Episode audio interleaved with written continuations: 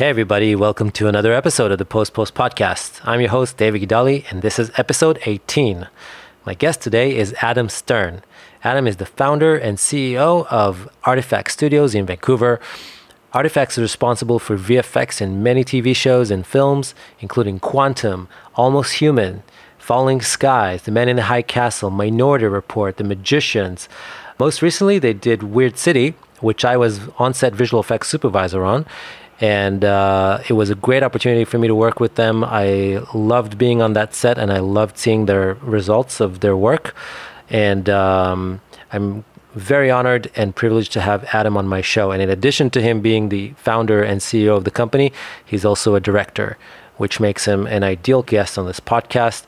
And I'm so glad we had him. We talked about how he balances out the job of a owner of a VFX shop and also still finds time to write and direct his own short films.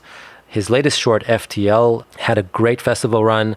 It's a sci fi full of visual effects. I think he said he had more than 200 visual effects shots in uh, a 15 minute short, which is pretty incredible. Of course, the VFX was done by Artifex. So, in a way, the short both represents his skills as a director and also Artifex' abilities as a VFX company. We talked a lot about that, about how he came about to do this short and uh, what led to it. Uh, what kind of sacrifices he had to make along the way to be able to do that, and what is his advice for people in his position or what he would have done differently in his uh, journey.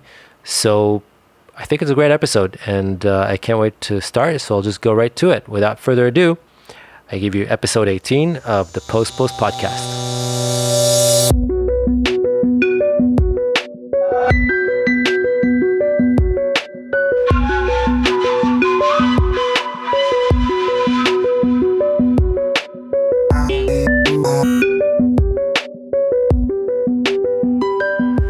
So, Adam Stern, welcome to the Post Post Podcast. How are you? Uh, I'm good, and thanks for having me. This is fun. So, you're here visiting LA for a few days from Vancouver, which is where you're from. That's right. Yeah. And you are, uh, well, why don't I let you uh, just introduce yourself in a few words? Sure. Okay. Uh, well, uh, yeah, uh, my name is uh, Adam. I'm uh, from Vancouver and um, have been living in Vancouver for about 30 years now. Actually, I moved from the east coast of Canada uh, back in the very late 80s. Uh, and then for the past uh, couple of decades, I've been working in film and television in Vancouver, uh, primarily in visual effects, but lots of other interests as well. Yeah. Awesome. And um, we also got a chance to work together on uh, on one project. Yeah, on a, on a pretty cool show. It was uh, great to sort of uh, to meet you and work with you on that. It was. Um, yeah, a project, uh, I guess, co created by Jordan Peele and Charlie Sanders uh, for YouTube called Weird City, which was uh, wildly weird and fun. And I guess you were down here working on it, and we were up in Vancouver doing the visual effects. And yeah, I had a great time here cool, in yeah. LA and it was uh, it was a lot of fun. And I got I really enjoyed you know meeting you guys in Vancouver before we started, and uh, and and especially seeing the final job, the final work you guys have done on the show is incredible. Oh, that's great. Well, and, thanks. Uh, yeah, we have it. We had a great team on it, and it was uh, it was definitely a fun project to work on, and it was also very comforting knowing that you were on the ground down here, making sure that we were getting the stuff that we needed. So that all worked out really well, actually. Thanks, and I was uh, yeah definitely uh, glad to hear you guys uh, didn't uh, didn't tear out your hair. Uh, you know, seeing the stuff that came from here. No hair tearing. Uh, yeah, all good. Yeah, yeah. Well, hope every project goes like that, and. Um, you know, I have to say, you know, just just to to uh, as a footnote to that, that um, there are a few projects, and we still talk about this at Artifex that have gone as smoothly as that project went. And I say that absolutely sincerely. Uh, you know, it was great working with you. The creative team on it um, were great to deal with. It just went really smoothly, and it sort of it made a couple of the the, the following projects that much harder because you know they went sort of as as a lot of these projects do. There's you know there's deadlines and stress, and you're trying to work it all out, and there's lots and lots of work to do. This one just really went well. Yeah. Great. Well, I'm happy to hear, and I'm um, hope the next ones uh, will be uh, just as great and absolutely uh, and yeah. fun. Yeah. Uh, and I always love being in you know in Vancouver. This is uh, I think maybe the fourth or fifth time that I that I went there. I sometimes do. Um, I supervise. It's usually things that are shot there that the post is done here or Right. somewhere else. It's, And that was traditionally with the way a lot of stuff happened over the years. Now there's a lot more post, well, certainly uh, a lot more visual effects being done in Vancouver. Uh, we're seeing a lot of projects that are shot uh, anywhere, but certainly stuff that now is shot both in Vancouver and here in Los Angeles, uh, where the post. Uh, is more maybe still done in LA, but a lot of the visual effects now comes back or stays in Vancouver. So that's a new, an interesting one. So can you talk a little bit because I know that Artifex has been around for quite a while. I remember you saying that it's actually been there before the big influx of VFX work Yeah. into Vancouver. So how how is it for you? Like if you go back in in in the time timeline and and you know talk from your experience of having a, owning a VFX shop there. Sure. Um, When did you start Artifex? So Artifex, you know, is officially officially started in 1997. So it's an old man uh, like me. Um, but yeah, I mean, I the first thing I would say in that regard is really I had no idea what I was getting into from the perspective of uh, business. So I mean, yeah, it started way back then, but but really I started it as sort of a place for me to work. It was kind of like I'm going to start a little studio and and it'll be me and I had one other person helping me. And uh, uh, you know, just trying to get some work. And at that time, you know, very little visual effects work was being done in Vancouver. Um, and um, yeah, I really had no idea what I was getting into. Uh, be- between now and then, you know, we went from basically one person and then two people and then five and then nine. And then we were sort of 9, 10, 11 for a little while. And now we're o- over 40. Um, Well, so th- there's a there's definitely I want to I want to ask you a little bit about the growth from being you know a small studio with nine people to 30 or 40 but Yeah. before that I'm curious you just mentioned kind of briefly you know you you decided you want to do VFX and and you know for that you opened a studio but that's Right. kind of unique like most Yeah. people it's not something Yeah. that most artists are like oh I want to do VFX Yeah. so I'll start a studio it's usually I'll join a studio or yeah. So absolutely. how how do you explain that what what made you decide to do that partly partly from idiocy partly because i had no idea what i was doing partly also because there really weren't that many places and opportunities in vancouver at the time to become a visual effects artist this was still kind of a new thing i mean there was essentially there were two companies that I can think of, maybe three at the time. Um, there was really no big feature work or anything like that happening in Vancouver on the visual effects side. Things were being shot there. Um, so I was kind of like, well, you know, I want to not just do visual effects. I want to do other stuff. I'm not really sure what yet. I like graphics. I like design. Um, so uh, yeah, I basically started it and started looking for work. And the first work that we really got that was significant was I had a friend at the time that was working doing uh, screen graphics and playback for the X Files, and and. Uh, one of the episodes of the X Files was written by an author that I'm a huge fan of, William Gibson.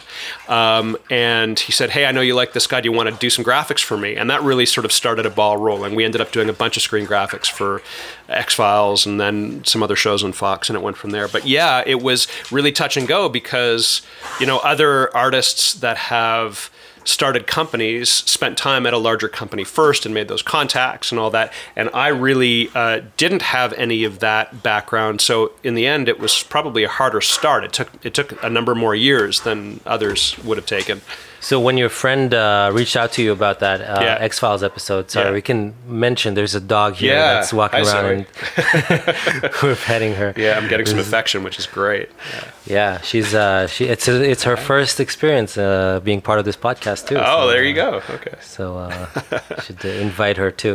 Um, you mentioned your friend who uh, who talked to you. Was he part of a post production house or anything like no, that? No, he worked or- actually for the production. So he was the playback coordinator for the X Files. So I mean, at the time, that meant that his job uh, for a lot of the time was, you know, making the computers work on set and syncing them. You know, syncing tube uh, CRT uh, monitors to camera, managing all that kind of stuff. You know, when one of you know when when Fox Mulder typed an email, he needed to make sure something something showed up on the screen. And he had all these tricks that he would do with uh, animation, so they could type whatever they wanted on the on the keyboard, Right. but it would look like stuff was actually typing. And so that was the bulk of my first work.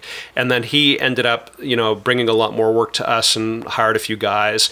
And it wasn't visual effects, but it was kind of like, you know, visual effects light. We were making all these screens and graphics and what's now known as FUI or interface design, like, Yeah. which is much bigger now. At that time, it was, uh, it was a good intro to that whole world. Yeah. That's cool. So basically, that was kind of the the initial growth. Uh, Yeah, of, absolutely. Of Artifex. Absolutely. And um, I was constantly campaigning, though, and trying to see if we could get work, um, getting into pure visual effects sh- work. And the first stuff that we did was for the TV show The New Addams Family, which was. Um, one of the other shops in Vancouver, one of the big shops, was run by a guy by the name of uh, John Gajdecki. He had GVFX, which and they were they were in Toronto and Vancouver, and they were doing a lot of television work.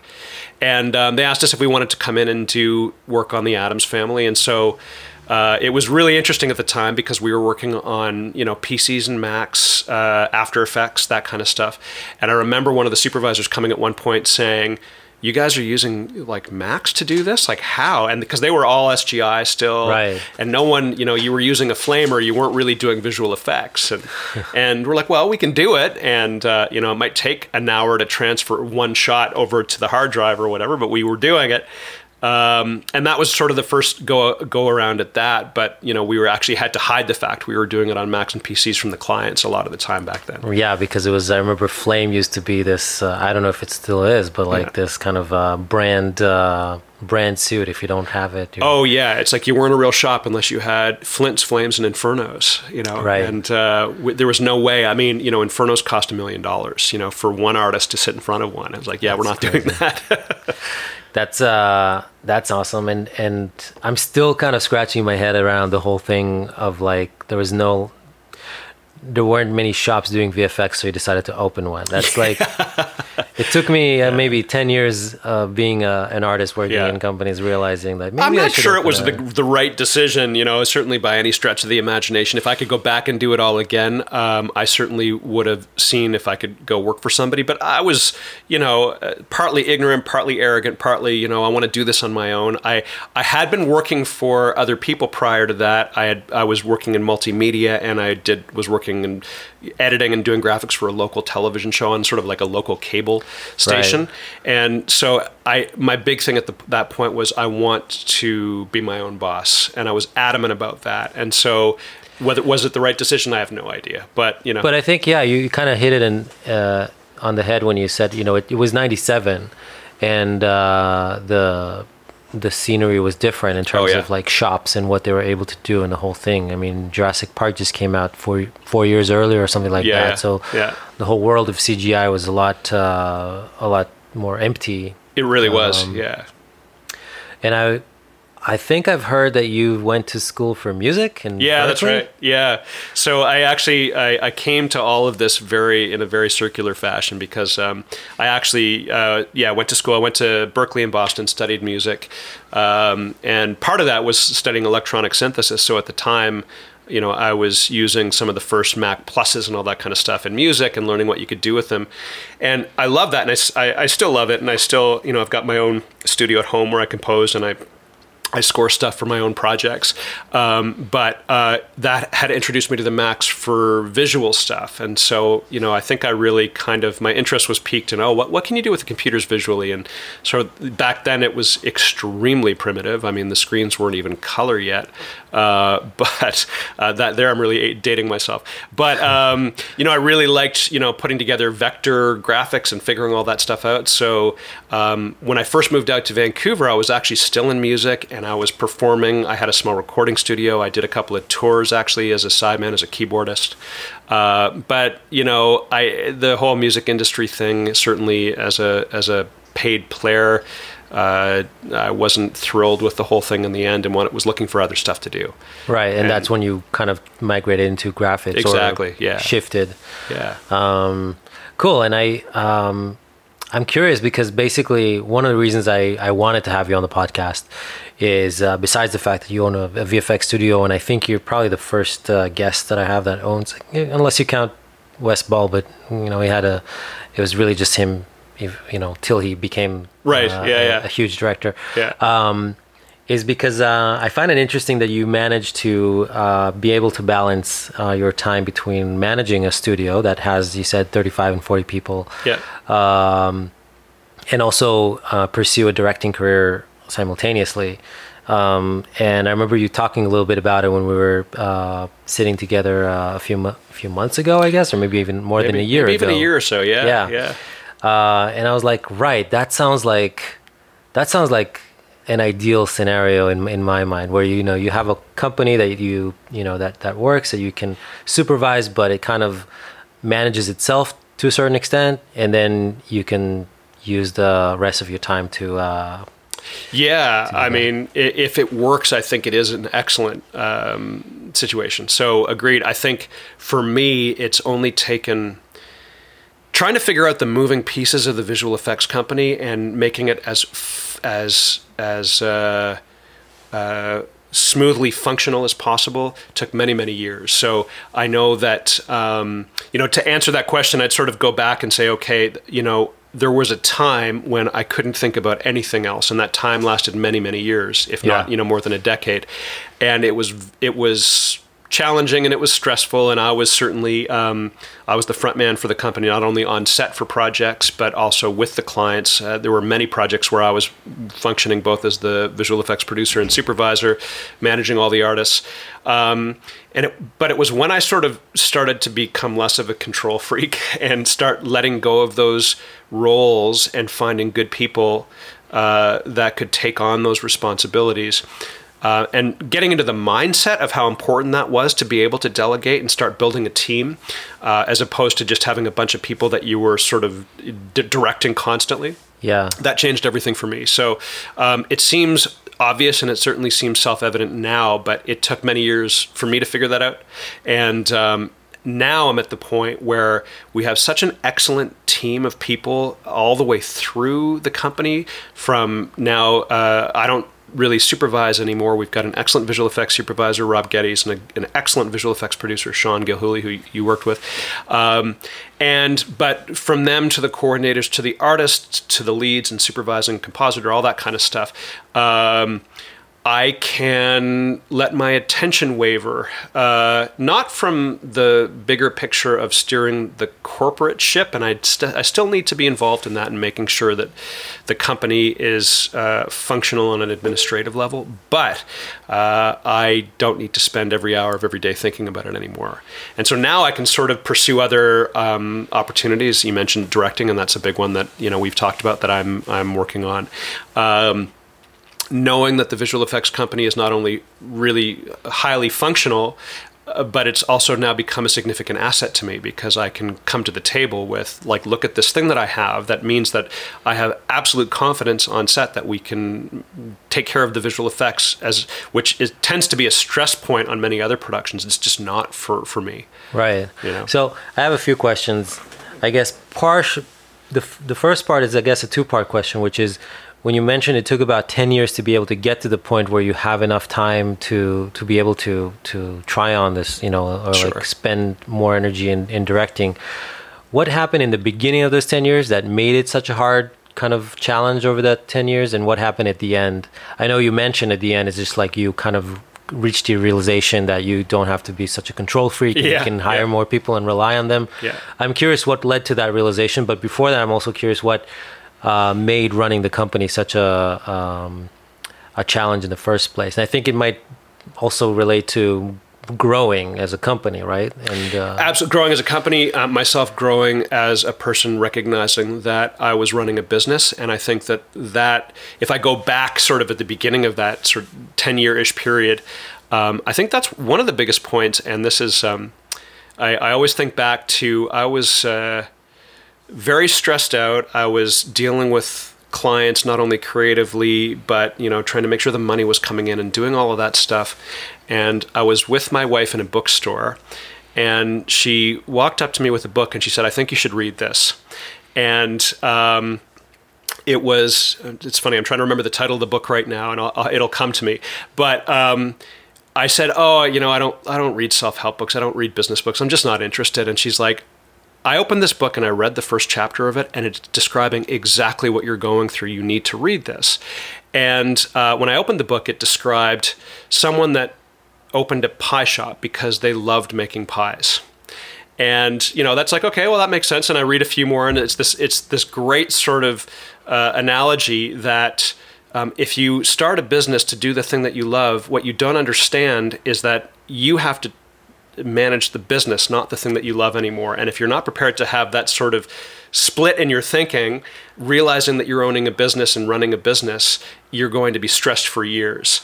You know, you have to put the effort into that and realize you're no longer the pie maker, you're the right. business owner. And, you know, it's again, it's one of these things that might sound obvious, but I was like, wow, it sort of blew my brains out, like to completely exploded my way of thinking. And I was like, okay, I need to concentrate on the business now and stop trying to be the guy that's literally I was doing particle systems for shots. I was compositing shots. I was supervising. I was producing. I was, you know, um, I just it just had to stop. Um, so that was a big moment for me. And at that point, I think I started to very consciously try to find people that would take over so I could concentrate on the business. Gotcha.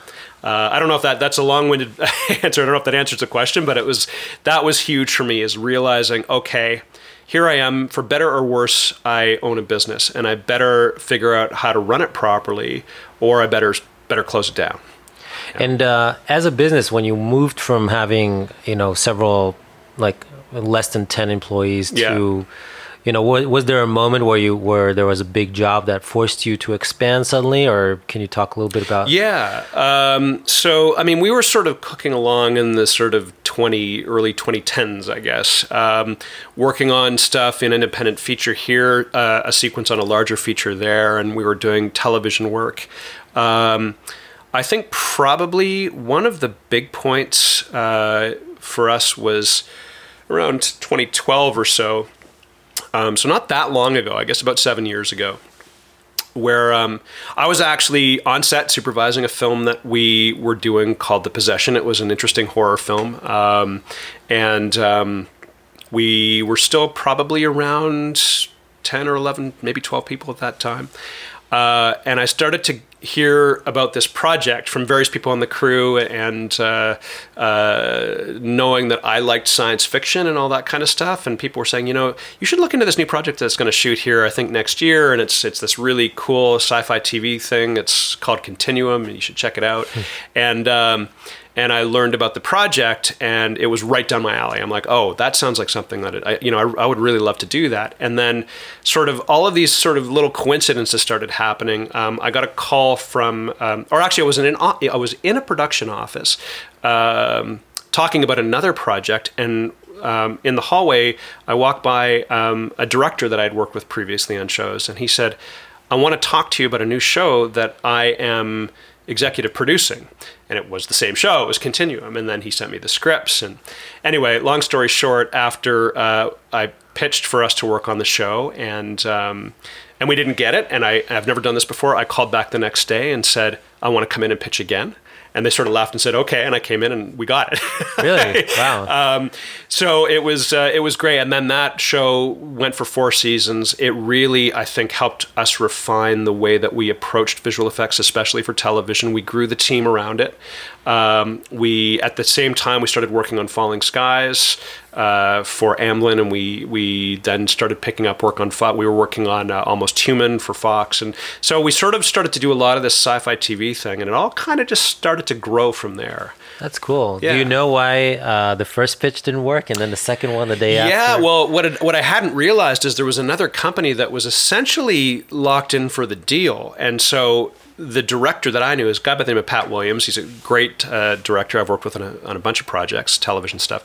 Um, he called me in because I think he liked the idea of us working on the show together. Uh, at least that I'd like to hope that that's what he was thinking. um, but I, what I didn't know is there was essentially there was another company that wasn't only in the mix. I think that they were the company that always did this production company's visual effects. Oh. So we were kind of the outlier. Um, but what had happened was when I came in on the first pitch and I met the showrunner, a guy by the name of Simon Barry, who's like great. He's done lots of stuff uh, over the past years, a number of years.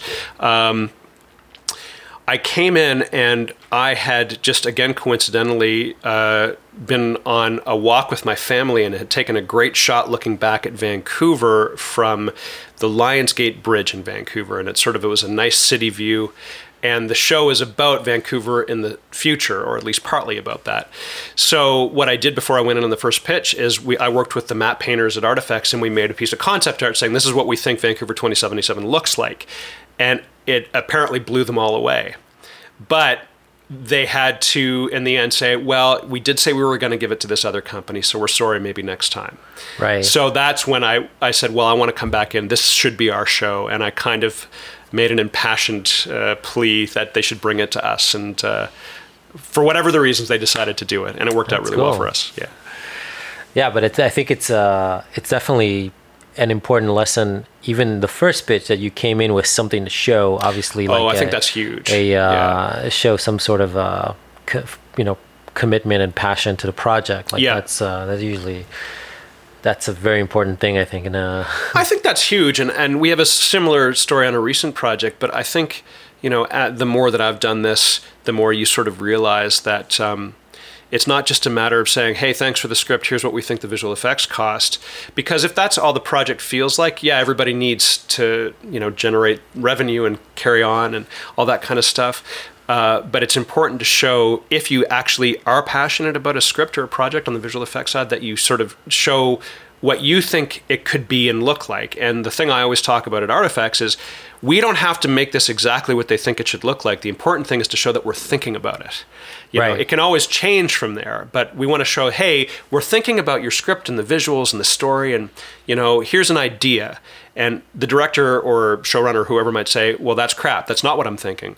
But they always sort of get a light in their eye, the fact that you took the time to try to figure something out. right. You know. Yeah. That's um, and also I think the fact that you have that kind of filmmaking passion Sure. within you is is um, you know it, it kind of comes through. It's uh, Yeah, for sure. I mean, and I think that's uh, we've talked. I know a, a lot about this as well, but um, I, you know, I think one of the reasons, in retrospectively, that I got into visual effects when I think about it is because of a love for film and storytelling. And so, if you you can bring that to visual effects, but also and and have it shine through in that way, but also it sort of helps guide how you view everything in the work. And you know, it's Yeah. important to keep that passion. You know. I think I find it also very useful when you on-set supervisor when when you prep with a director and everything where where like every problem every challenge you're facing always has the same uh, you know underlying kind of truth of of what is it what what story purpose does it fulfill Yeah. and if you're if you don't come from that sort of discipline of of uh, thinking like a storyteller and thinking about the um, the worth of, of the of the story beats as opposed to visual spectacle and things like that, it really Yeah. sets you apart. And then you know, you know, you, you're in, you're having the same conversation. Whereas sometimes um, someone else who comes from a more, you know, design oriented or art oriented kind of uh, point of view, they they sometimes miss the point. You Yeah. know, and and which is also, I mean, it's great to have that point of view as well. Um, but it, I think you, the conversation becomes a lot faster when, when all the parties are kind of in agree, in agreement of what's important. What's being served, Yeah. and, and and how is story being served or character being served? Hundred percent agreed. Yeah, and what needs to be VFX and what doesn't need to be VFX. I Yeah, think the that's biggest, huge. uh, the biggest, the biggest thing I always ask my clients when they uh, when they approach me with questions about a certain effect that they want to achieve is like, does it have to be CG? Like, Yeah. is there no way to do it practical? Because I always think practical, you know, not in in many cases uh, going practical, even if it means shooting an element and uh, you know using it and comping it in CG is usually like the the the most uh, you know the surest way to to get a photoreal result. So Absolutely. um, it's fun. It's fun to to work with people and to uh, keep reminding them that it's not the VFX is not all in the computer. Yeah, uh, And that's it's- it's, so true, and I mean, it's I think that the best visual effects supervisors and artists are, are do exactly what you just said. Where, as opposed to looking at something, going, okay, how am I? How can I achieve this in visual effects so we can do it as a cool visual effects shot? It's about looking at the whole thing much more much more broadly and at at a macro level and go, okay. Um, not only will these visual effects be erroneous and un- unnecessary, but there's there maybe there is a better way to do it. And to think as a filmmaker, and you're right, nine times out of ten, if you can get something in camera or if you can get something practically, even if it's to composite it later, it's going to look way way better. And there's a lot of times we get pushed. Um, because a director or a producer or someone has this grand idea for, say, a huge aerial shot or something. And even in that case, a lot of the times we have pitched, well, let's find some really good stock or shoot something, uh, shoot an aerial, Right. and then make that look like the future. And on certainly, I go back to Continuum, but on that show, our most successful work was when we started with real photography. It will always be that. Yeah. You know, renderers get better and visual effects gets more sophisticated, and sure, we can do a lot more stuff, but you don't always need to. And and relying on photography to, to start you, even to pull clues and hints from the way the photographic process works, whether it's digital or analog or otherwise, it makes everything just look better. I wonder because it, it makes me think of uh, a shot from your short film uh, FTL. There's a shot where you see the um, launch pads. Yeah, yeah. On the was that based on an aerial shot or Absolutely. I, I went out myself with a drone and found I had done a sort of a little location scout, and there's an area near Vancouver that I'm quite familiar with on the way to Steveston, um, where it's sort of every time I've been there, I'm like, hey, I bet you from the from the sky, this kind of looks like it could be like the Cape, and so I went there one day uh, with a drone and I shot those plates. Absolutely, Wow. yeah, yeah, That's cool. Yeah. So we're we're gonna talk about that uh, real soon. I just wanted to uh, ask uh, with regards to Artifex, and uh, you mentioned like the growth and the uh, um, the realization that you're gonna have to think like a like an executive, like like Yeah. a business owner, not like an animator. Um, do you ever get back to? Um, do you ever do animation or do VFX? Do you get any? Are, you at all kind of missing it in any way? Or Oh yeah. Um, I mean, you know, the the answer to the latter part of it is yeah, I miss it all the time. For a while, I didn't miss it because I think I was burned out. I think I hit a point where I was trying to do a lot of it. Um, there were times when we were busy that I would literally take on, and Sean still laughs at this, but I would take on. We were doing a couple of uh, episodic projects for Nickelodeon, and the team was so busy, and there was no room to fit anything else in. But I wanted to make sure that we serve service the client, so I would take on twenty or thirty shots and just do them in a couple of days and just burn myself out. Um, so I didn't miss it then. That goes back a few years. These days, I'm coming back into it from the perspective of my own films or trying to do r&d for Artifex or things where i can be creative and enjoy the technical aspects of it without feeling the client pressure and trying to enjoy it more i didn't enjoy it for a few years. But i certainly miss it now and I'm, I'm sort of trying to figure out ways that i can incorporate it into my daily workflow again. Um, and i do stuff like you know i certainly will do either tests for projects uh, for my own or otherwise um, and i've had the opportunity to do some work just um, you know helping at my kids school they wanted to put some videos together so i was able to do a little bit of you know title design and motion graphics and stuff and you know just keep my fingers in it which That's has always been fun So yeah. just to geek out for a bit, what's your when you do it for yourself without any like client uh, Yeah. pressure or time timely? What's your uh, tools of choice? Sure, they've changed recently, which is interesting because I mean, Artifex is a very standard studio workflow these days. It's you know Nuke for compositing, it's Maya for 3D, uh, it's primarily V-Ray for rendering. Although um, you know we've certainly been experimenting on and off with Arnold and Redshift. Uh, we have a Houdini team, so it's all the sort of stuff that you everybody's using these Yeah. days. I came up on After Effects, and although you know I I can and do work in Nuke and appreciate the speed at which you can do it. Um, I still kind of have a soft spot for being able to quickly do comps in After Effects. So for me personally, um, I love working in After Effects and Cinema 4D and a little bit of Houdini. And I, I knew I've I've used Maya since version 1.0, uh, actually back when it was you know Power Animator and all that kind of stuff. Um, but I, f- I find those tools for for me as a, just a, a personal user that just wants to do something I'm enjoying. Maya and Nuke have be- become so big and sometimes unwieldy that I like to just use the old tools that I'm very comfortable with. Right. So I'm not thinking about the tools. I'm just moving quickly and being creative. Um, so yeah, uh, weirdly these days back a little bit to After Effects and also Cinema 4D and stuff like that. Using Arnold and Redshift as well in Cinema 4D.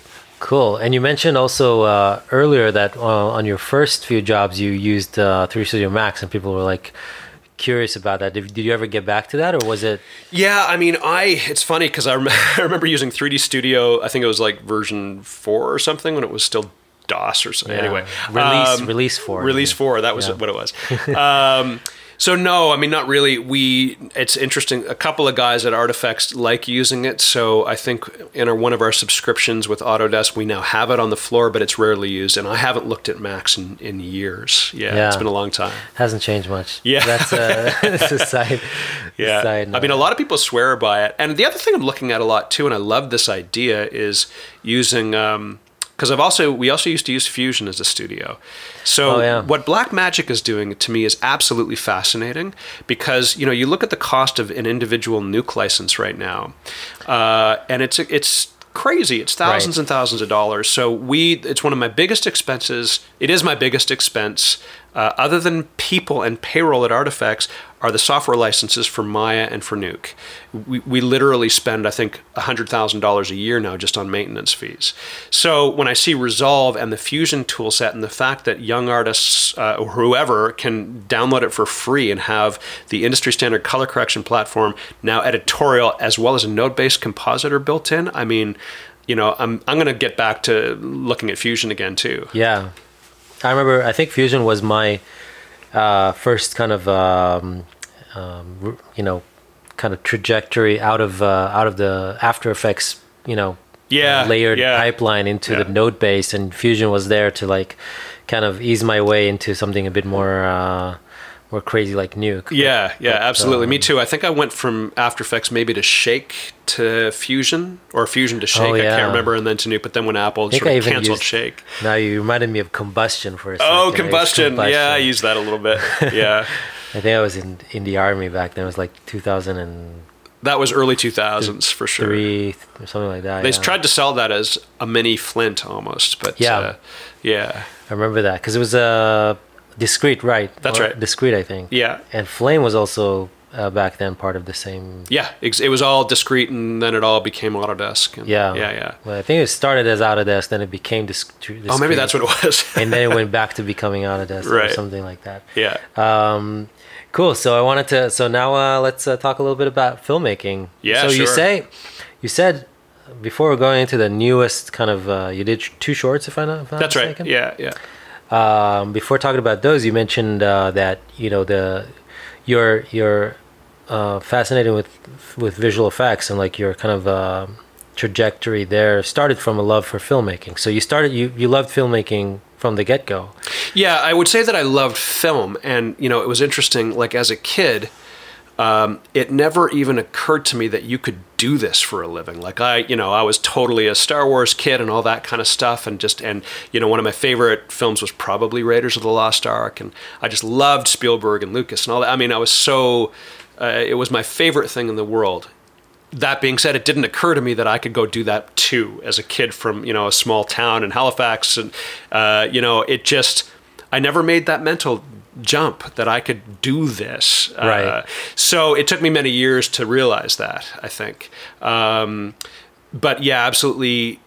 uh, I always loved film. I loved. Uh, I've loved photography since I was a little kid. I mean, I, I used to. I saved all my money so I could get my first camera. I shot film. I developed it myself. That was all stuff I absolutely loved doing back in the day. And um, and so yeah it definitely came into it with all of that in mind. And then i think while working on visual effects over the years while working to service other stories and other people's stories and trying to be part of that storytelling i realized more and more that i didn't want to just be part of that storytelling. I wanted to tell the stories. And so uh, over the past i would say probably 10 years i really started thinking a lot about that. And i've always been writing so uh, never for any professional uh, reason, just writing uh, down my own ideas and outlining ideas for stories and scripts and things like that.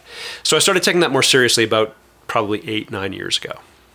Yeah. And um, and so what did you do then when you say you started taking it more seriously? How did that manifest? Well, I recognized from all of the work I had done so to date in visual effects and working on uh, you know projects that uh, that it all absolutely starts with the writing, and it starts with you know making sure that you have you know characters uh, and an interesting uh, you know obviously plot and structure and all that kind of stuff all the writing stuff but but that you had something that was resonant something whether it was science fiction or not you know in the end all of that can really just be setting. It was about the characters and their journey through whatever world you were conceiving. Right. so you know I'd always had ideas and what I and so what I did is I actually started outlining uh, feature scripts.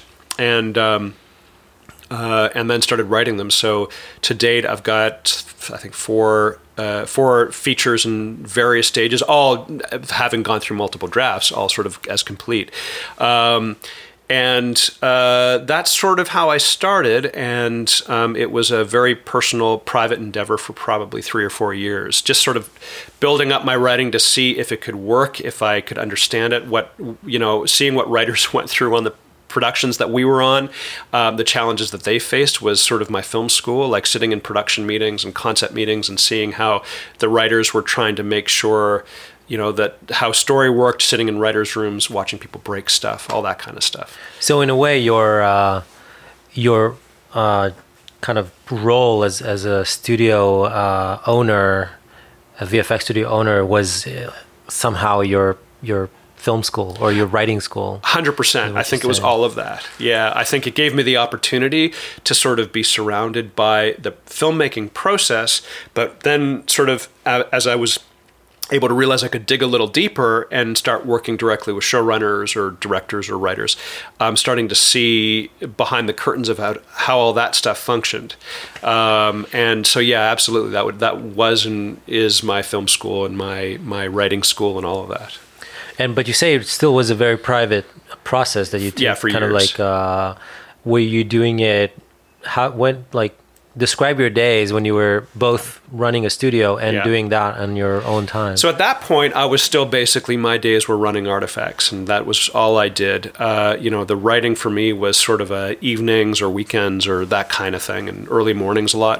Excuse me. Um, and so, um, How early? Just curious. What, uh, what would be you know, I'd get up at six and I'd try to get an hour and that kind of thing. Gotcha. Um, and starting, and today, actually, uh, go, a few years from then now, now a few years later, um, I it's part of my process. I generally sort of in as the writing part of my brain in the mornings. I find.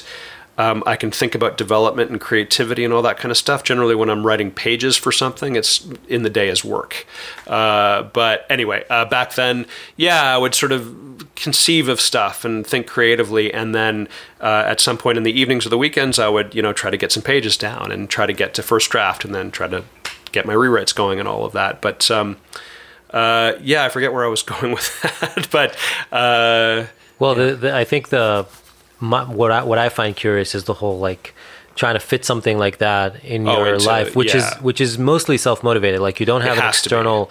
It ha- yeah, it's like fully self motivated. Yeah. If you don't want to do it, nobody's gonna you know, you know wait for you at the end of the day that's like what makes how many. it impossible. It's so hard. Yeah, yeah. yeah. So Uh, I, I think it's it's uh very, it's impossible, and you Yeah. did it. So that's why I'm like, Well, you know, my thing is, is I oh, I'm someone that uh, I know I function better with deadlines, as a lot of us do. I know I function better knowing that there has to be an end goal. So it was really hard for the first few years for me. Then what happened was. Um, it was probably again on Continuum that, that I had a bit of a corner turn because I was working on the show, and the showrunner said to me, "Hey, if you ever have any ideas for anything and you want to pitch me uh, for maybe a new show or something, like let me know." Wow. Because we had that kind of Yeah. level of relationship at the time, and so talk about motivation. you yeah, know, so like- then something sort of snapped. I'm like, oh, okay, I'm going to present some of these ideas. And I had one in particular uh, that I pitched him. And he was like, that's cool. All right. So now go home and write, you know, a paragraph for each season, one to five. Give me a character bio for each of the main. And he sort of gave me a little bit of homework. So I'm like, okay, well, that's helpful. And I sort of did that stuff. And then what actually happened with that particular idea is he pitched it to um a few people, but Amazon bit. and, um, and it did end up going into development for a while. It went from Amazon to another network, and um, and a pilot script was written. He wrote a pilot Wow. on it. So that was my first sort of introduction to okay, well, wait a minute, I can come up with an idea and mm-hmm. pitch it, and then it can actually have traction. Well, then I'm going to focus on this or do my best to. And that was a very very big turning point for me. That was probably around I don't know. 2014 2015 and what he said to me at the time was because I said, look, the reason I'm doing this is not just to pitch you an idea that then I can be part of the making of the show. I said, I want to make my own stuff. And he said, okay, well, you know what you really should do? You really should make a short film. Because if you can make a short film and start getting experience directing, and I had done second unit directing, I had been on set so much, I, I felt that it was something I wanted to tackle. Um, he said, if you can do that and show that you're capable, uh, if we can get this show going, then you can be part of it at that level. And right. you know, uh, you have to show you can do it, and uh, that was great advice. Um, so what I did is I I wrote and directed my first short film, um, which sort of took place ostensibly in the world of this series that I had pitched him, side characters in this science fiction world, and uh, that I did that. It did the festival circuit. Uh, it did quite well, and then the bug was, uh, you know, I'd been bitten. That was it. And that short is called Called the Adept. The Adept. Is Yeah. that the one that has that that has two people in a kitchen? That's exactly it. Yeah, and it was designed, and I said, you know, my first pass at the script, there were all these visual effects and whatever, and and again, kudos to uh, and thanks to Simon Barry, the showrunner in Continuum, who said, you know, because he was he was like, I'll read your scripts and you let let you know what I think, and and he's like. Pare this down, make it more character centric. Make it about the dialogue and the characters, and keep it tight as a two hander. And like, let's do that first. You know, don't worry as much about the visual effects. Um, so, although it does in the end, it had about 40 visual effects shots or something, it was really mostly dialogue and my opportunity to get some experience directing two actors. And they're both great actors that had lots of television experience and film experience. So, uh, that was also very helpful. They were both people from Continuum. Ah, that's cool. Yeah. And then when when uh, when the short came out, uh, what was the reception? So yeah, it was fun, and it was also uh, uh, the reception was really positive. It was the first short that not only I had out as a writer director, but that the team at Artifex was behind. Um, our own creative pursuit, so I think it was there was an energetic, positive uh, sort of reception internally at first, and then um, eh, we took it out to film festivals and people seemed to really like it. So it it did really well. It sort of it spent a year uh, going to a lot of genre festivals, uh, met a lot of great people through that. It won a few awards. Uh, it was great. It was really fun. And then we put it online and uh, also got a great response online. Not huge, but you know, it certainly was. We put it on Vimeo. It was I don't know twenty or thirty thousand views, and then and then it had a little bit of more of a shelf life after that when it went on to Dust. But that's sort of another story. Um, but uh, yeah, it was generally positive. Uh, but I knew that I wanted to uh, as much as I appreciated all the advice I had received from those more experienced than I, I knew that I, it was time to sort of put my money where my mouth was on the visual effects side and see what we could really bring to the screen. So that was sort of the that was where the next short where FTL came from. FTL means faster than light, Yes, it does. Yes. and um, the short is uh, about the first human uh, kind of journey faster than light. Yeah, the sort of the basically the first test pilot astronaut that goes on a faster than light uh, spacecraft and tests it. Yeah. So it's it's a it's a space epic uh, opera. The first shot in the film is very uh, kind of sets sets a, sets the tone pretty well. Sets the universe like this kind of sweeping shot around this. Uh, I guess looks like a space station, but it's really like a dock, right? For- Yeah, it's um, it is how um, it was. The idea is that it's the ISS, the International Space Station, you know, several decades into the future, but now it has sort of a docking system for this experimental spacecraft. Oh, I see. Cool. Yeah.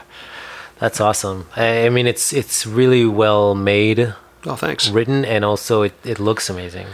Yeah, we had. I mean, I really, uh, you know, after after the adept, and um, both for me and I think for the team at Artifex, it was okay. Well, um, let's see if we can make a short that. Sure, I want to continue trying to explore storytelling and writing and directing, but let's take it up a notch um, from the production value perspective. Like, how much can we bring to the screen if we took literally the same amount of time that we did to shoot the adept?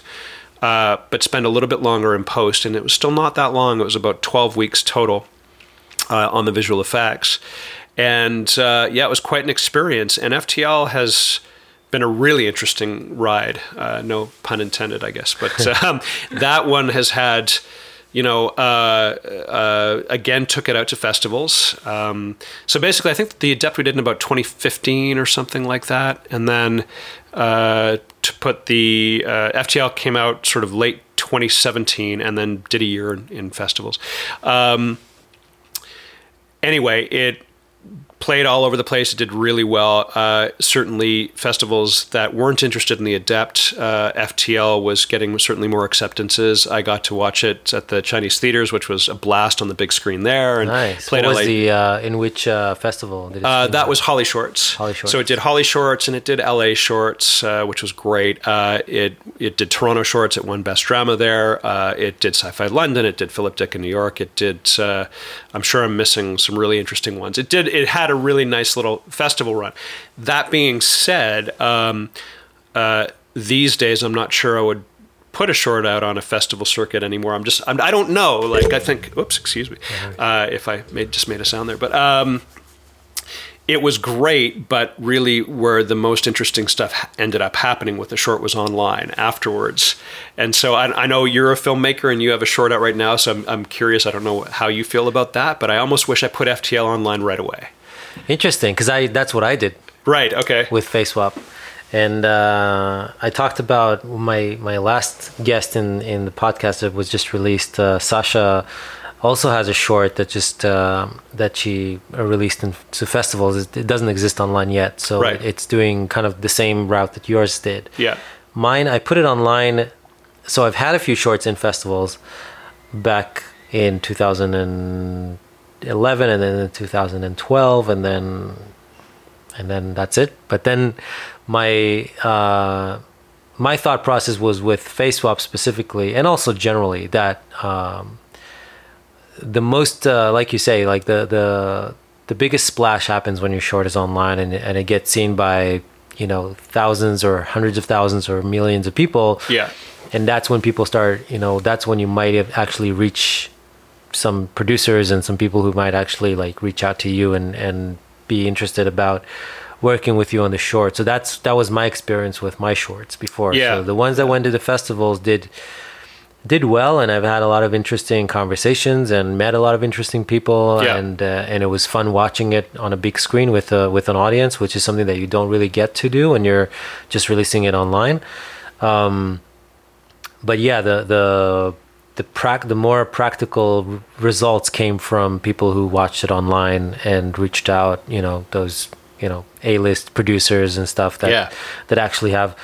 Uh, it's it's interesting because I didn't think for for Face Swap. One of the reasons I, I released it online was because I was worried about uh, not even being accepted by festivals because of the uh, legal aspects of us using um, A-list actors and celebrities without their consent, and Right. we weren't sure that festivals would even consider us for Right. that reason. Reason because you know not so much for just for them not getting into trouble for for selling tickets. One of the things that we've that we've considered is that as long as we're not making any profit off of the short, we can't be sued for damages by those uh, celebrities. But a festival that screens the short Yeah. It might be different. Yeah. might be different. yeah.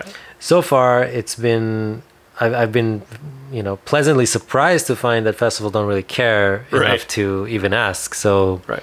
and they've been the film has been accepted by a few and, and it's been screening but that was definitely not the where the the the path that I was expecting the short to take so I released it online first and then I started releasing it on, uh, into festivals and in retrospect there's a few festivals that might have considered the short that didn't because it was released online Yeah, and I think that that might be a mistake on on the festival's parts these days because, um, just as you said, I eh, there is something really to be said for watching your film with an audience in a theater, and it's not just seeing it on the big screen. And hopefully, you you have a great. Um, you know, hopefully the tech is great and the picture looks great and the sound is great and it's all the things you want because I've had it not go that way, but I've also had it certainly at Chinese theaters, you know, seeing FTL on this massive screen in full 5.1 and everything. It sounded and looked great and it was thrilling.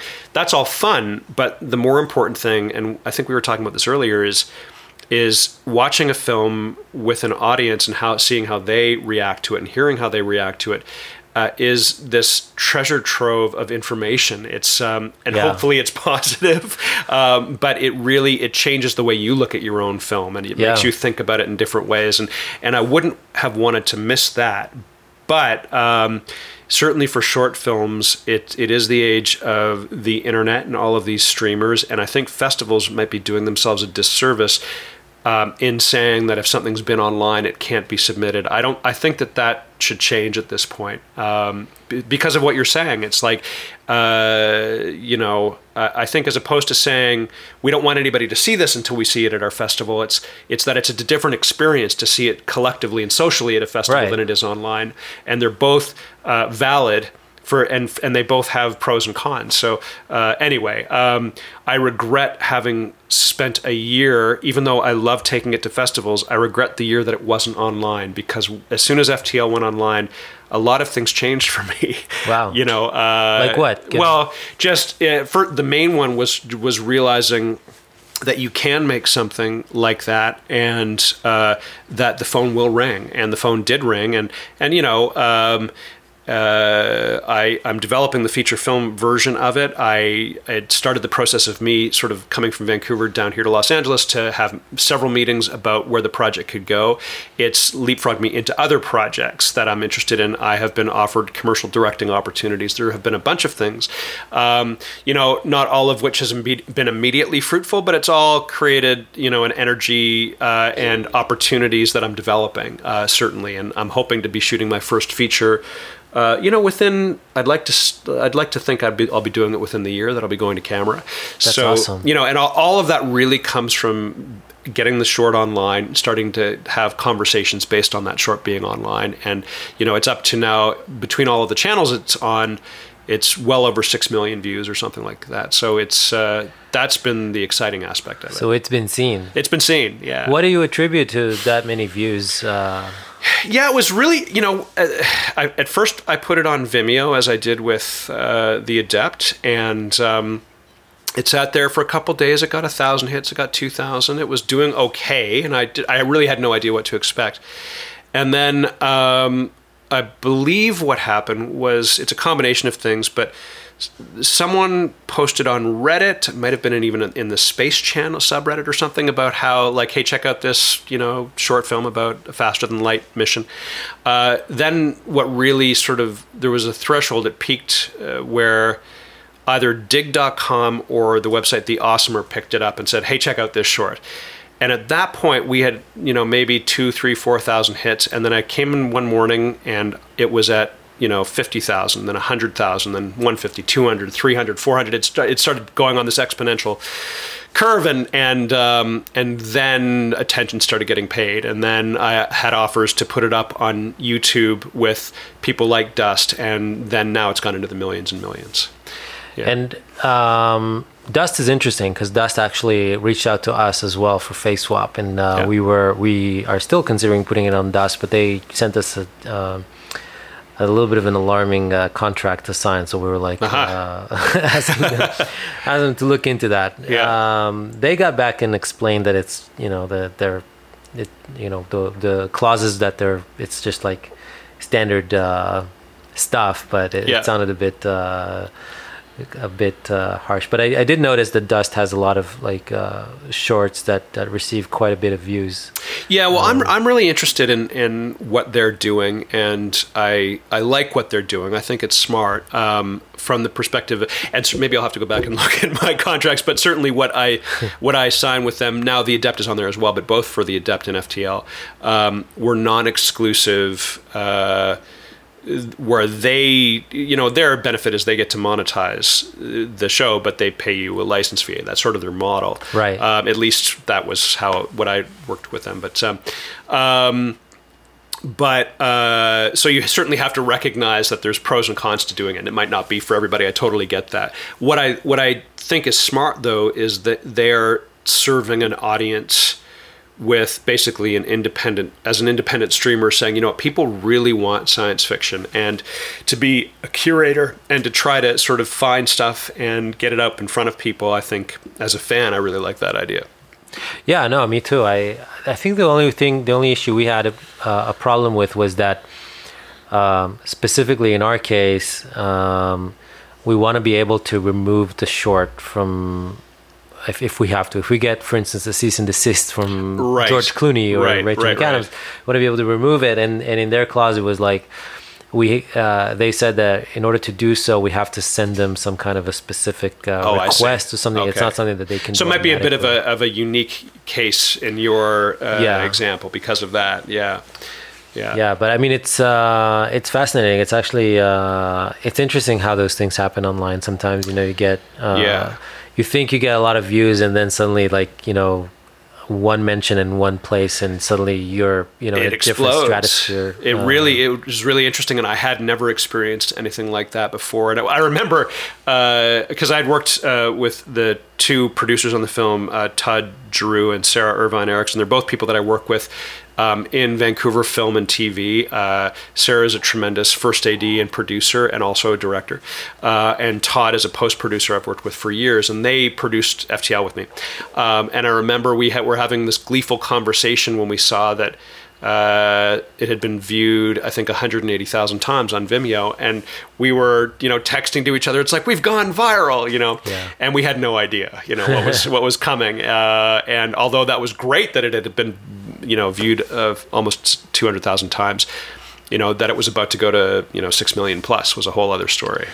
yeah and you've also uh uploaded some behind the scenes or making of Sure. uh, clips and stuff so what what makes you um what value do you find in in doing that is that partially to like showcase the the technology and the skill of, of the VFX crew behind it, or is there anything more to it? Yeah, I think that's a, that is a huge part of it. it. Is showing it's like look at the effort that went into this. But I do think also that people are really quite interested in seeing behind the curtain, and I think that's why you know certainly why I used to love you know DVDs and Blu-rays for all the behind the scenes stuff, and I think that's also great film school. Um, so yeah, I mean, uh, I think it was partly for that. We were cutting a visual effects behind the scenes reel for Artifex anyway, as part of our own as the studio reel. Right. So we thought it would be of interest to show. I mean, and that was the whole thing with FTL is we really, um, I think I'd mentioned this to you before, but.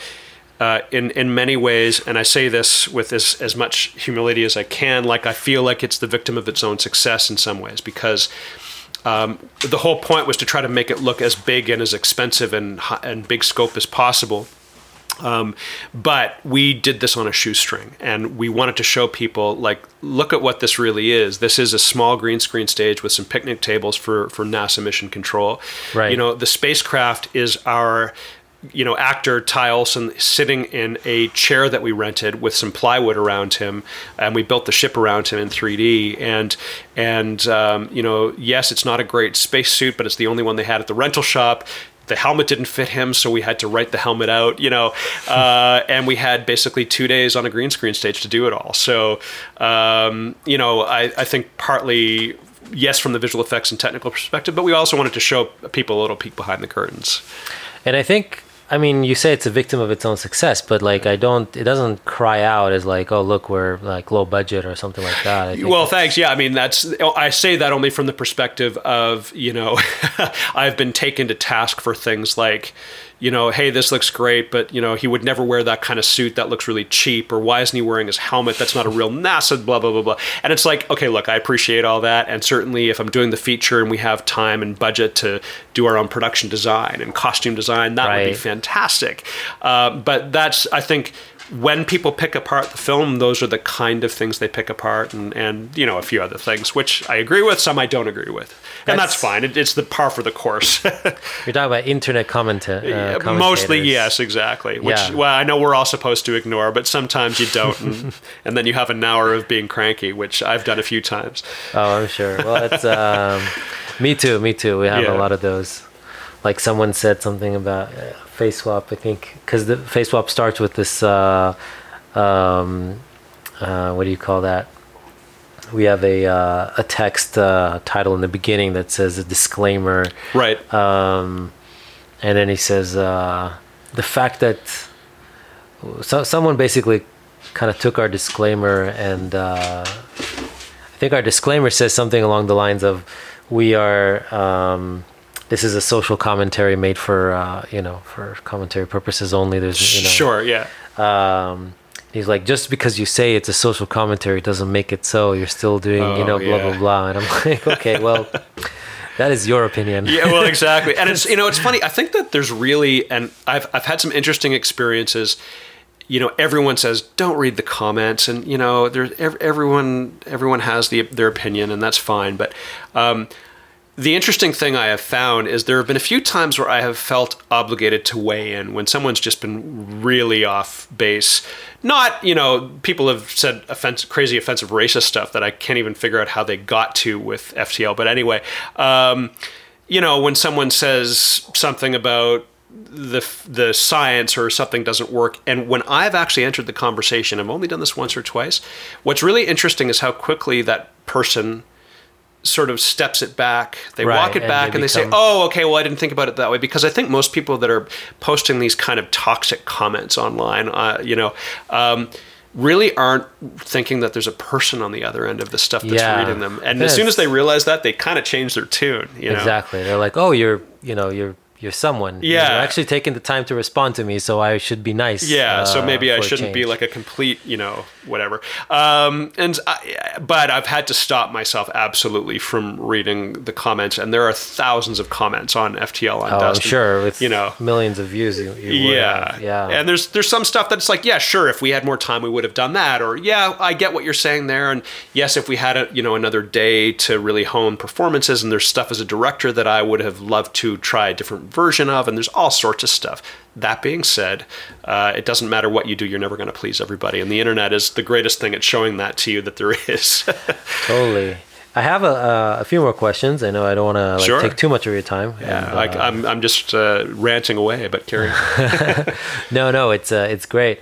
Um, what I find curious, or tell me how what your experience is being a uh, coming out with a short film, and the demographic of uh, short filmmakers is. Um, I'm sure it's versatile. There's a lot of people coming from different back backgrounds, but I'm not sure how many of those own VFX companies. right. yeah.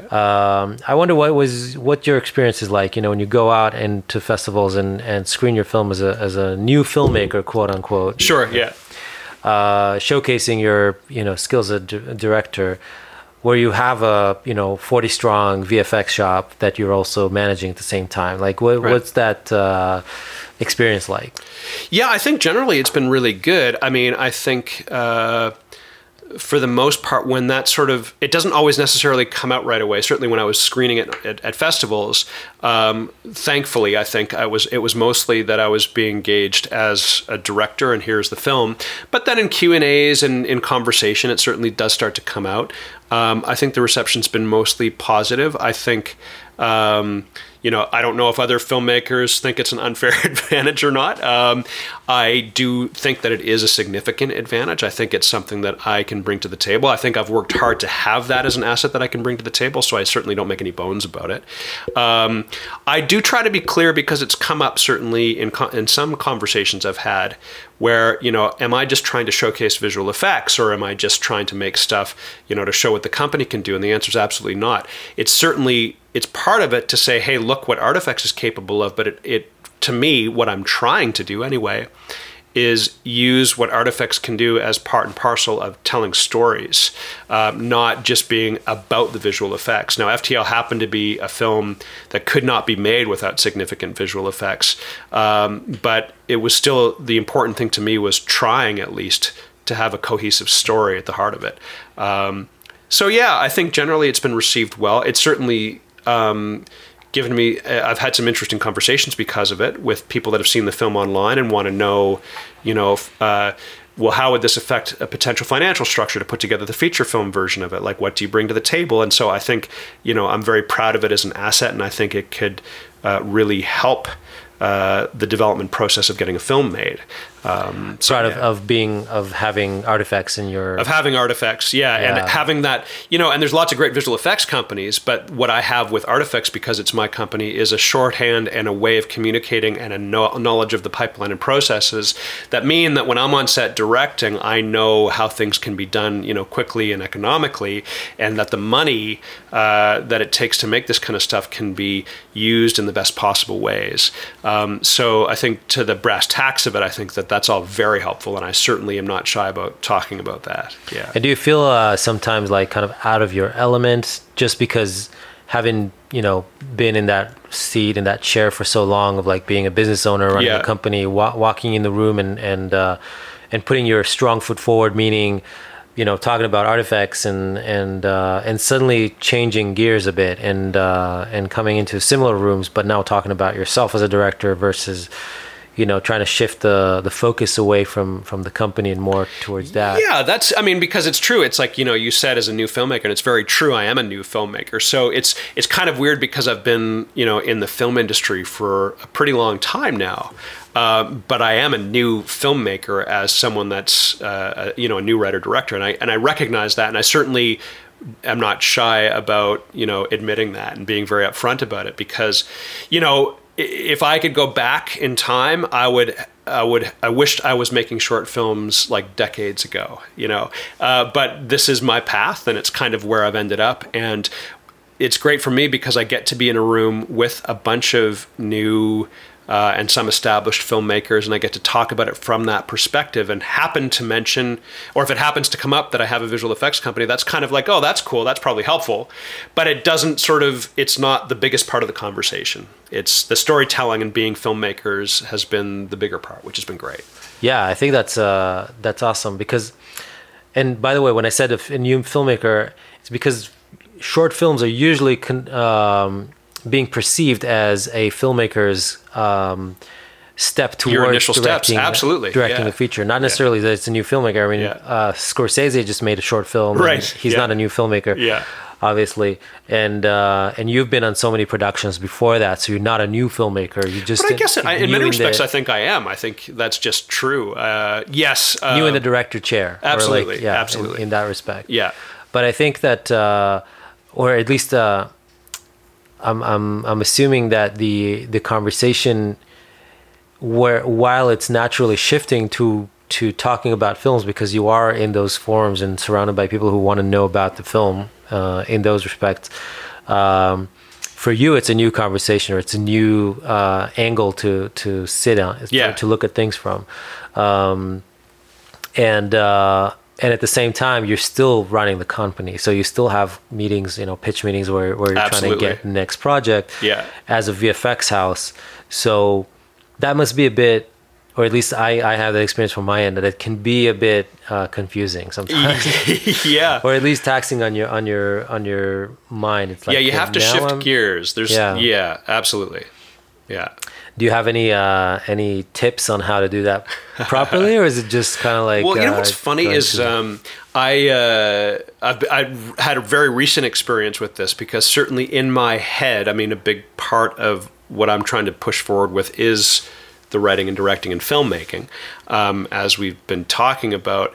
But yeah, still have to bring new work in and pitch for new work at Artifex on the visual effects side. And just a few weeks ago. Um, uh, what's been interesting is I think partly part part of what's afforded my ability to keep them somewhat distinct and working concurrently and not having issues is that so much of our work at Artifex over the past number of years has been as one uh, one studio on a multi-vendor project. So we haven't been pitching the projects. We've just had a production side visual effects supervisor or producer say, hey, um, we'd love to send you guys some shots to bid on. There are three other shops working on this because, you know, by nature of all these shows have gotten so big. Right. So, you know, that's been great in many respects for us at Artifex because we've just essentially received shot lists and we've bid them out and the work has come in and we have not been involved uh, on pitching, on being part of production, which has its pros and its cons. That being said, recently, um, uh, I was called about coming in to pitch for us to do everything. And I found myself, you know, pitching for a director, and it's actually been a while. And um, I, I guess the long story short is when I was in that room doing that, it was, uh, I was, my director, writer sort of head, that stuff was just it disappeared. It, you know, I was just sort of back in the seat of doing the job for the time Yeah. that was needed. Uh, and so, um, I guess you know uh, it's just by necessity. You're sort of de- dealing with what you have to. Did you feel like after doing the after having the experience of directing um, you've learned things that you can then sort of prac- put into practice in the other in in the you know business without question and it's it's got it's got its good and its bad for argument's sake i was in another meeting and we were pitching for a show and um, and uh, having had experience now and, and hoping to gain more experience uh, being in the chair and directing and writing and figuring out story and all that kind of stuff um, I can be less forgiving uh, sometimes of you know when I'm looking at a project or I'm reading a script to break it down and I, and I think something doesn't work with story logic. I used to not even think about that stuff. I used to sort of flip through the pages and go, oh, that's a green screen shot. Oh, that's going to need rig removal or whatever.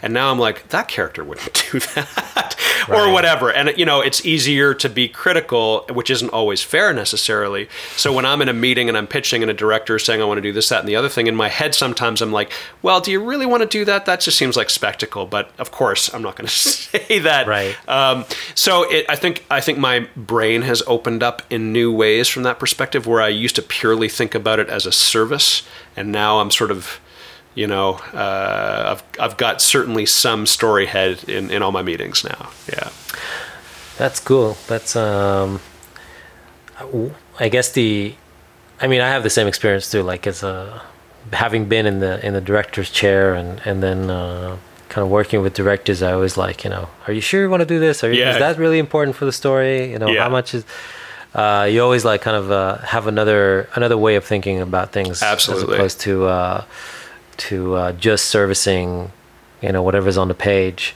Um, and also sometimes you're like well are we even going to see this thing on screen? Is, or is the camera going to be something uh, somewhere else in, in that moment? So you can always kind of think about those uh, those issues or those challenges in a new way. Sure.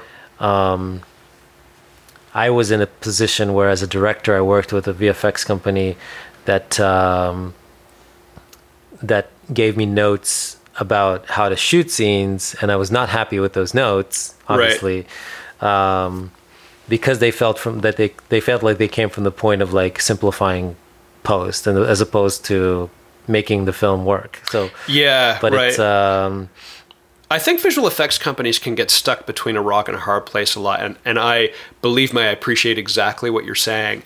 I if I put myself and you know not knowing the exact situation right. of that, but I I can tell you that I've been in situations where uh, I have read a script and have provided a breakdown for visual effects, and the director has said, I want to do this, that, and the other thing. And then you get a quiet call from the producer on, on the other side that says, We only have X amount of money, so the director can say that, but here's what we're doing. And you need to make sure that you're clear with the director that it needs to be shot this way. Yeah. And I find I don't agree with that method of, of, uh, administering that relationship because I think um, it's that's not that really shouldn't be my job to do. That's the producer's job, right? Um, and so for me to sort of try to um, you know, uh, uh, stop a director from being able to do what they're trying to conceive and not really giving valid reason for it other than it's going to make my life simpler is wrong. I, I that's a very tricky uh, place to be. In. Yeah, I think that I mean I totally see that, and I and I feel like if I was in the same position as that company at the time, yeah, knowing what their budget was because I know what the budget was. Sure, yeah. I probably wouldn't have taken the project to begin with. yeah. But even but if I had to, you yeah. know, if it was like part of a bigger uh, deal, which which it probably was in that yeah. case, yeah, I would, uh, you know, I, I would probably handle communication a little bit differently. It's it's the you ultimate know, like, of, of, importance. Yeah. yeah. Communication, I think, is like the the key to everything. Really. Everything. Um, I guess before we leave, uh, before you uh, wrap up this episode, I wanted to ask you if you had uh, a chance to go back or uh, either give yourself some kind of piece of advice, um, you know, 20 years ago, or just to people who are who are maybe in similar shoes now, where they're in post production, maybe they own a studio and are hoping to branch out and to become directors or something else, what would be your, you know, number one uh, advice or realization having gone through that step of like doing stuff on the side? Sure. Um, well, I think the biggest thing, uh, and I, I think about this a fair bit, if I could go back in time, I would tell myself years ago to start uh, making stuff as quickly as possible and be be willing to fail and to make. And you know, you hear this a lot. You know that success is about you know just going at it and failing because the failures are what sort of inform your successes and just try to make as much stuff as you can. I think in filmmaking it is ultimately important because you know there's no way you're going to be able to figure out who you are as a filmmaker without making films and making films is is a hard thing to do um, so but if you start young and you don't you don't sort of worry about what people are going to think about it you just make stuff i think that's huge for someone that's already sort of in in position you know let's say you know someone that's in post or you know has a career already um, I think it can be trickier. I think you basically have to make a decision that you need to be prepared to carve out personal time to pursue something and that it's certainly not going to be easy. But i think it's like anybody else that has you know that has a job that's doing their day gig or whatever that wants to write that wants to direct. I mean it's the same thing.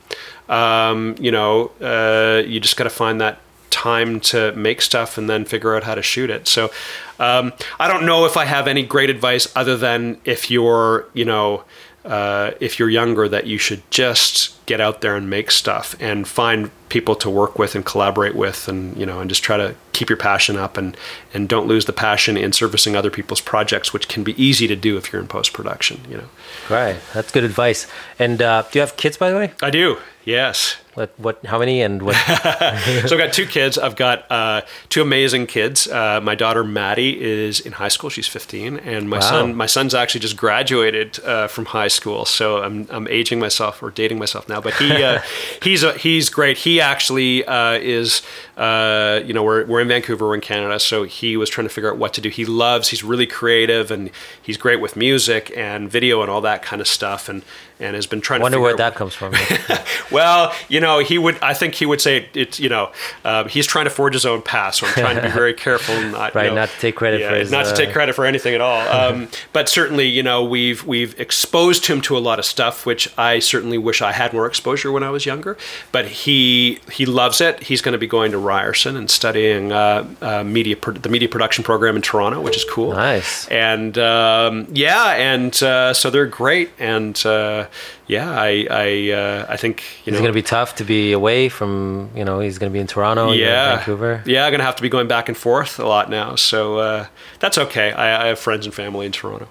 and for as a as someone who's uh, about to be uh, a dad myself, yes, congratulations. any, any any great piece of advice? Yeah, of being able to do all of that. all the amazing impossible things that you've done yeah. over the last uh, few you know years while also being a parent um, yeah, just get sleep whenever you can. and you know, I'm I'm I'm very good. I'm a big proponent of pharmaceuticals. I have no issue with them. So, um, what, from the perspective. what brand of coffee do you drink? Uh, you know, lots of coffee in the morning, and if you know you need to take something or have a glass of wine at night, that's okay. No, you know what? I uh, I love being a dad, and it's uh, it's been a tremendous experience so far, and hope it continues. And it's you find the energy, and you know, you just keep moving along. Everybody that's figures crazy. out that they don't know how they did it, but they do it, and you know, you're you're about to be very tired though, but I'm sure you know. That's that. uh, yeah. So I've heard. yeah. That's okay. I've been tired before. I'm, I'm, sure it's a different kind of tired of being tired, but yeah, uh, yeah. You know, it's a little foggy, but it's okay. You get through it. Um, finally, if people want to find uh, find out a little bit more about you and they want to watch your film, is there any like social media presence you want to shout out or? Sure, yeah. So um, I am on Twitter at al stern a l s t e r n, um, and I've got a personal website up at adamlstern.com. Um, and then there's the visual effects company's Artifex, and that's artifexstudios.com. Great. Yeah. And you have both films are available online on YouTube, right? Yeah, they're both available online on YouTube and Dust. If actually the easiest way is probably if you go to adamlstern.com. There's links to both films, uh, both on Vimeo and on YouTube via Dust. Yeah. And for us, we're gonna be looking out for the next uh, project, the feature film that. Uh, yeah, that's that's the hope. So you probably can't say much about it, but if you want to you know, well, it's a, I think it's a pretty cool. I'm really, really happy with this script. I feel like it's the most uh, developed uh, property I have so far, and I think it's an exciting, grounded sci-fi thriller, a bit of a love story as well. And uh, I'm really excited to make it. So we'll see how things go. And the key, we didn't touch it. We we spoke about it a bit earlier. the key to that, like the next kind of step, was to try to keep it contained and make it producible. Absolutely. A, yeah. Yeah, I think you know I'd love to make FTL as the feature that I envision. I think that that's sort of potentially a m- much bigger project. So this new one, which is called Levels, uh, at least currently, is uh, designed to be able to be shootable as a grounded, locations-based. Uh, project with some stage work that can be done for uh, you know a reasonable low budget, uh, but still be an exciting story to tell. And you're gonna shoot it in Vancouver. That's currently the plan. Yeah. I mean, that's awesome. I think Vancouver. I, I remember the first time I've heard about Vancouver was um, through X Files. Yeah, sure. I was a big X Files fan. Yeah. Uh, it's it's exciting to hear that you've been a part of that uh, amazing Very show. very small part, but yeah, happy to have. have been and uh, I remember X Files being like sometime some sometime back then in the context of the X Files being shot in Vancouver. That's how I found out about Vancouver, and I was like, well, okay, that, that's an amazing, beautiful place to Yeah. to shoot films at. So It really is. It's great. I mean, the only the problem with it now, and I was talking to somebody else about this, and I could I could wax on about this, so I won't. I will just say, uh, what's great about Vancouver is it's beautiful and how much of a film uh, center it's become. What's not great about Vancouver, uh, as an indie filmmaker, is it's so busy that it's not actually easy to shoot there anymore. So Oh. that's there's been a bit of a threshold with that that's changed. Um, you know, that being said, uh, I would I would take the fact that there's tons of experienced people and great talent there uh, over the fact that it might be a little harder now to put it all together because you know y- you know you have the talent pool to draw from, which is the most important thing. that's great. Well, I wish you best of luck, and thank, Thank you you. again for being on the podcast. Pleasure. Yeah, thanks, David, and best of luck to you and all your projects. It's uh, exciting times. Thanks. Yeah.